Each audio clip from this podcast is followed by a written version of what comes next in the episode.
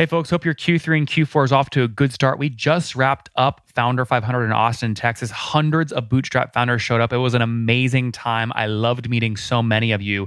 This interview today is a recording from that session, which you're going to love because now we have visuals, we have the founder teaching, and I made every single speaker include their revenue graphs and real artifacts in their presentations. Without further ado, let's jump in.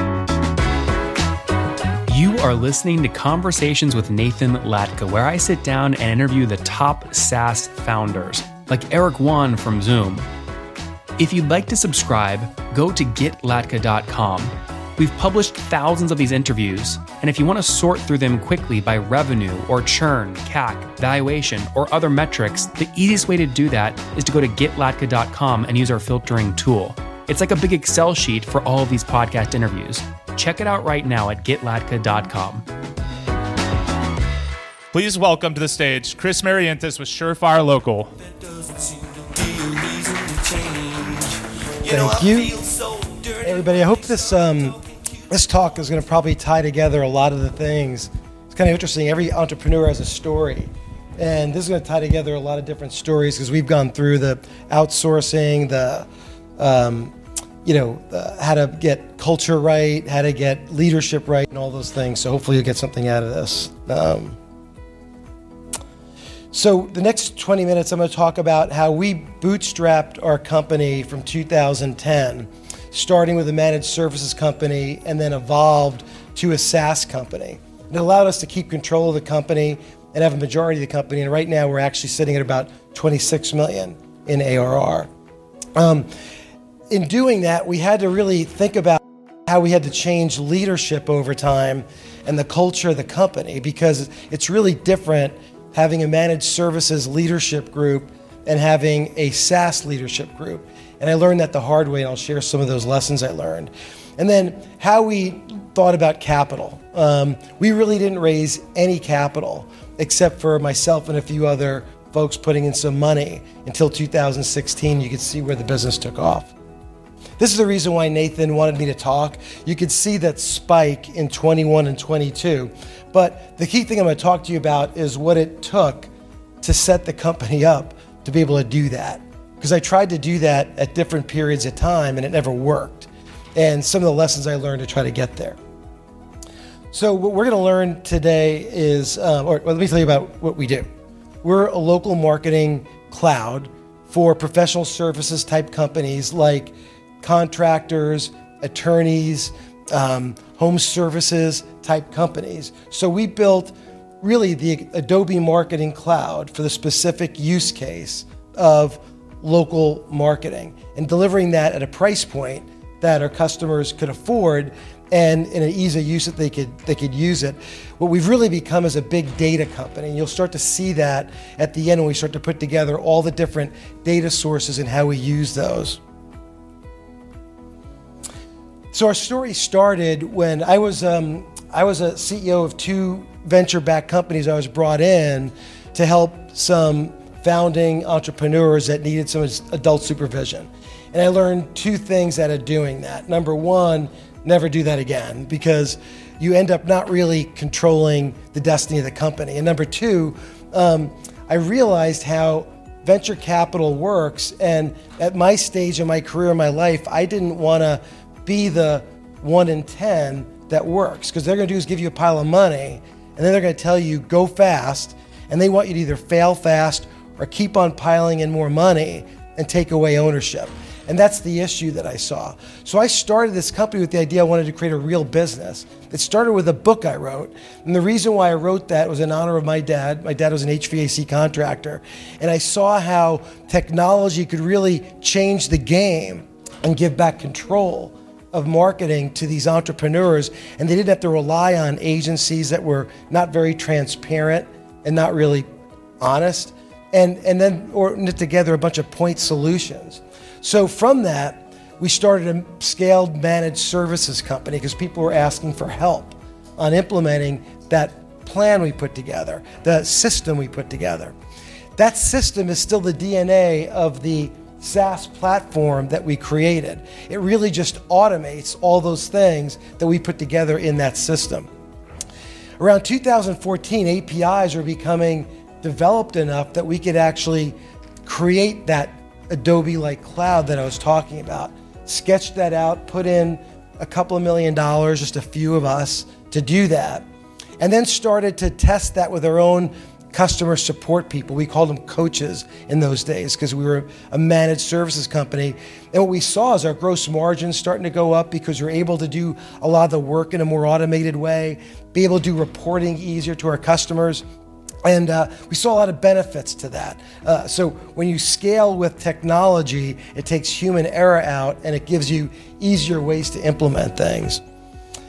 Around 2017, we got that software mature enough that we said, let's give this to our customers and let's test the assumption that the, you know, SMBs will actually use software, and not only use the software, but use all the different pieces of the software because we were all in one. We had a lot of different pieces. Will they really get that idea? When we launched it to our customers in 2017, we saw adoption month over month just continue to go up, and it was going up with all the different pieces of the functionality that we provided to them. We knew we were onto something. We learned a lot from that, and then we said, let's launch the next generation of this software and leapfrog from where we thought we were. And we did that in 2019, and it was clearly the best product in the industry.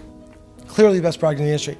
But as we tried to start to, to now shift to selling software, my leadership team in sales, in customer support, in marketing, really wasn't able to make that shift with us. And I knew that was super apparent. So in 2020, I uh, started thinking about new leadership and brought in um, someone by the name of Mike Pierce, who had four different scale opportunities, at scale opportunities in selling in the SM, into the SMB space, and had a really different approach than what I was at that time uh, doing. And uh, the rest is history in terms of our growth. So, what this you know, playbook sort of consists of, and, and I'm thinking about this word at executive level, is number one, you know, the idea of committing to a, a process. And that commitment means spending some money on the enablement of that process, not only in talent, but also in technology and also in, um, you know, in, in uh, like leadership thinking about how to implement that process. And you might be wrong. Like uh, uh, we had, we were committed to a process before. It was just the wrong process, and that's why we weren't growing the way we wanted to. Secondly, I knew we had to have a different culture. We were moving to a transaction, more of a transactional sales model. And I'll get into that in a little bit, but that transactional sales model requires super high energy, really granular data at the uh, at, at, the um, salesman level so you really know what they're doing so you could train them support them understand you know and, and be have prediction about what your next month's going to look like based on the output of what they're doing and then, you know, next we really switched from a inbound model. I mean, I, you know, I didn't know a whole lot about SaaS, so I read Predictable Revenue like probably most of you guys did in the room, and said, "Gee, I'm going to commit to that model." And I did that for three or four years, and it wasn't working. That was primarily inbound, SDR, multiple steps, advertising a lot in Facebook, and and our our customer acquisition costs were fairly high. We had a high uh, ASP, but it still was super high for what we were doing. And then Mike came in and brought in this transactional model that was really outbound first. So today, about 30% of our revenue is from inbound. We're still doing inbound, but outbound creates a predictability of revenue um, if you do it right. And if you have the right types of technology, right kinds of management and leadership in that. So we have we're a very very KPI driven company at this point. I have my KPIs I do weekly with my executive team, but for the sales uh, leadership, their, their KPIs look more like this on the outbound side.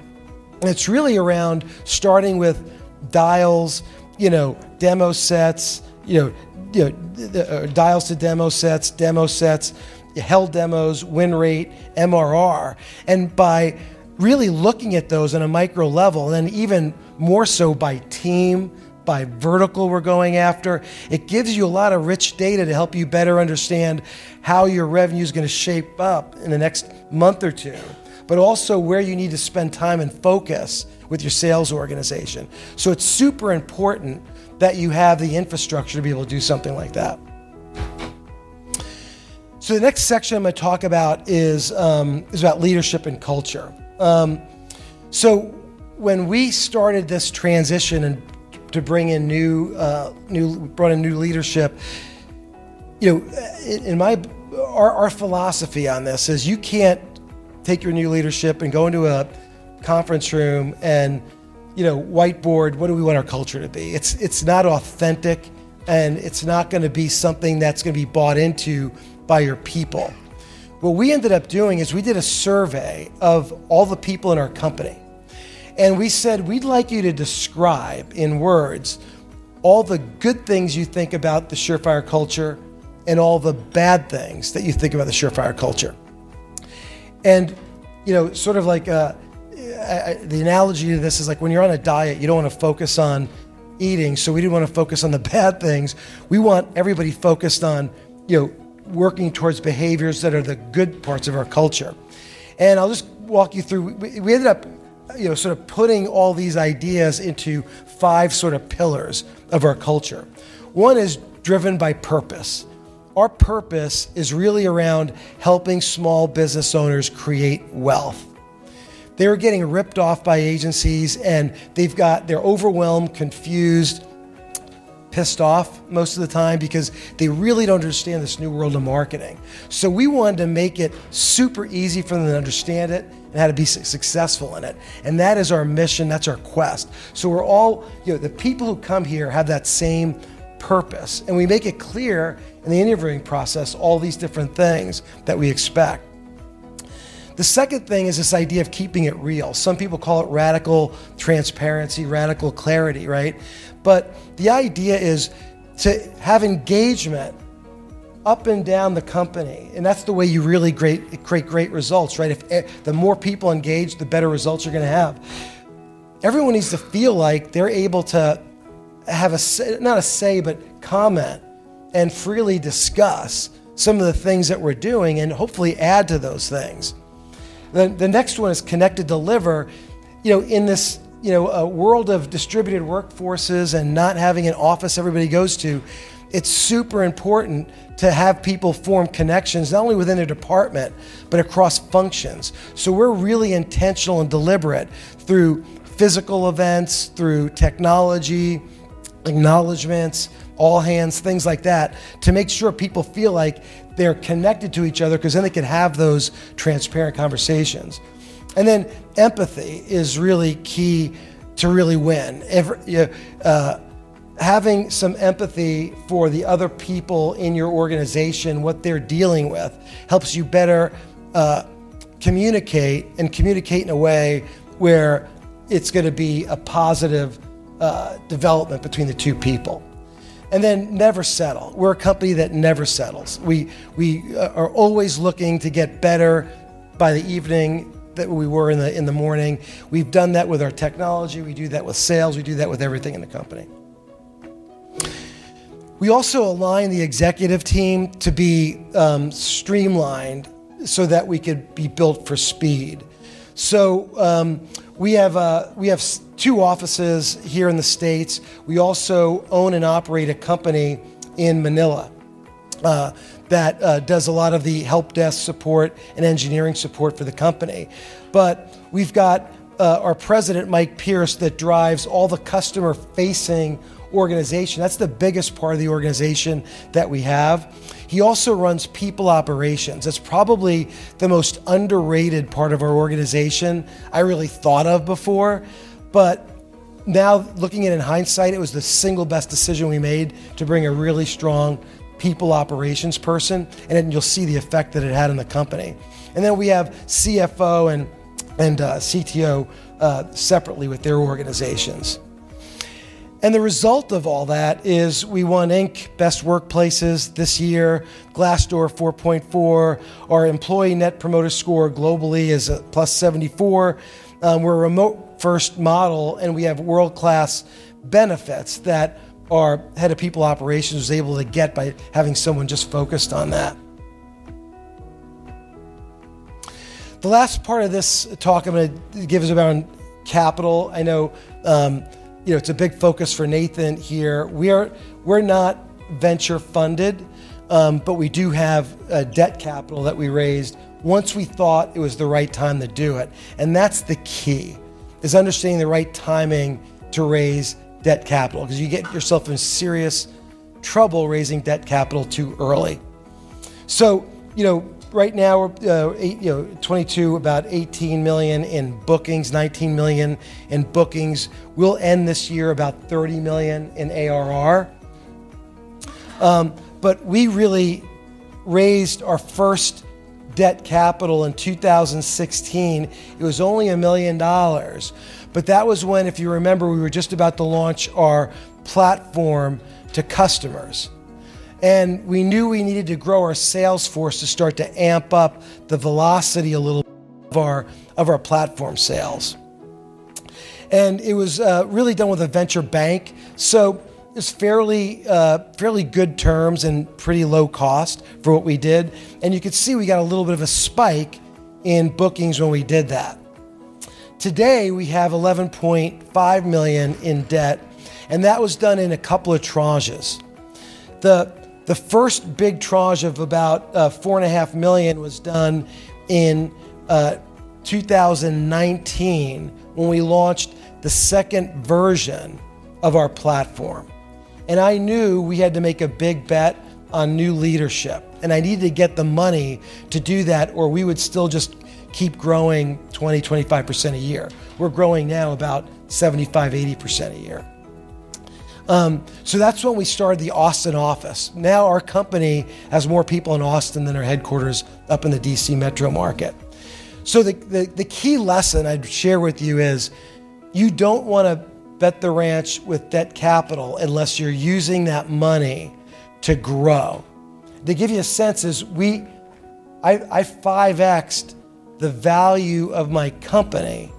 So some people said, you're taking that, venture debt, it's gonna be really expensive for you, right? I mean, you're paying sometimes all in 16, 17%. But when you think about the valuation in three years of my company and what we've done, it really was super efficient way to do it. The other thing we were able to invest in, you know, we broke things like the last speaker was talking about from Pendo. We so we 4xed our sales and, in really months, four or five months. And you can imagine when you do that and you have a customer success team that's not used to that velocity, you could break a lot of things. So we realized we had to start to get really systems and data um, uh, sophistication in our in our company. So we built an infrastructure stack that I think would right now would be one of the most sophisticated in our industry. We have a service desk that now helps us manage all the cases that come in from our customers, whether it be tickets, phone calls, whatever it might be, and escalate things really quickly and triage them really quickly between our Manila help desk and our US um, customer success people. We have omni channel communication for our customers so they can reach us anytime, anywhere through voice, chat, text, email, and a bot that we launched. We also connected all these systems, including our marketing cloud, with you know, uh, you know, voice to text, so we get all that data in from all the phone calls we do with customers and all the other data, and it's super powerful. I'll show you some examples of that in a second. And then we were able to start a marketplace in our platform where now all of our uh, our, uh, our, our service providers, we don't want to be in the service business, are able to hook into this and get the benefit of all this information about our customers as well. I'm not going to walk you through this, but it gives you an idea of the complexity of all the different systems feeding you know our platform right now so we this is why we've become really a big data company this data is super powerful for our customers to give them insights about where they could get the best bang for their buck in marketing spend and ROI. but super powerful for us because it creates predictive models of customers that might be ready to churn. And we're, by the way, we're we're probably not even 50% through implementing all this. It's all stood up and going, but we're not even through implementing all of it. One of the partners I want to highlight here is a partner called Involve.ai. And what they do is they simply ingest all the data that you could give them you know, through APIs. And they've got data scientists that then create really sophisticated models that start to look at predictive churn, like in the next two to three months. And it allows you and your customer success team to really start to get ahead of that. You, in effect, I start to feel like I know more about my customers' mindset relative to their relationship with us than they do or before they do. And it's super cool. Then we feed that information into an application called Churn Zero. So our customer success people again narrow that down into Churn Zero, unpack what that customer is doing, and find ways we can get that customer on a happy path. And we could also do automation around that. So we could do pop up messages, emails, um, you know, in-app types of messages in mobile or desktop so that we start to try to move them to happy path and answer all their questions. So churn zero ends up becoming a playbook for our customer success people that helps them get that customer on the, on the happy path. And the results of that have been gross and net churn or, or gross and net retention that's going up and to the right. And we're in a SMB space, which is really tough to get a positive, um, you know, NRR, but we feel we're on course to get at least a neutral NRR by Q1 next year, leveraging all these tools. And what's really neat about our business is, and with all this data now that we've got, you can, you know, we've we've uh, evolved from a managed services company to now a technology company. We brought different uh, customers on with a different brand promise at different times. So now we're able to sort customers by time period to take a look at how they behave differently. And you could see why they did because of the brand promise and we were selling our, our, our, our application at that time. But what's really interesting is the new customers, meaning brought on from 2020 forward, those cohorts are doing incredibly well and are at 2.5% gross churn, and we're starting to get towards 1% net churn with those new cohorts. And that's because our, our velocity is so much higher now, becoming a much bigger book, piece of our book of business. So, to wind up, what I talked to you about here is the idea of bootstrapping to retain control of your company. We're, we're at a stage now when we're going to do a private equity deal or strategic. And you know that's to probably be somewhere in the 125 to 150 million range, and I still own most of the company. So that makes me super happy. So debt could be a really great instrument at the right time to give you that control and also the better payout when you're done. Um, establishing a strong culture and leadership is critical to be able to enable when you do these pivots or when you do these evolutions of your company, you really need to be able to do that. Um, have strong leadership. And then raise capital at the right time. And I think debt is a great instrument when you feel comfortable that you could add the kind of add water and it'll grow. That's when debt becomes a, a, a big opportunity for you. Thanks.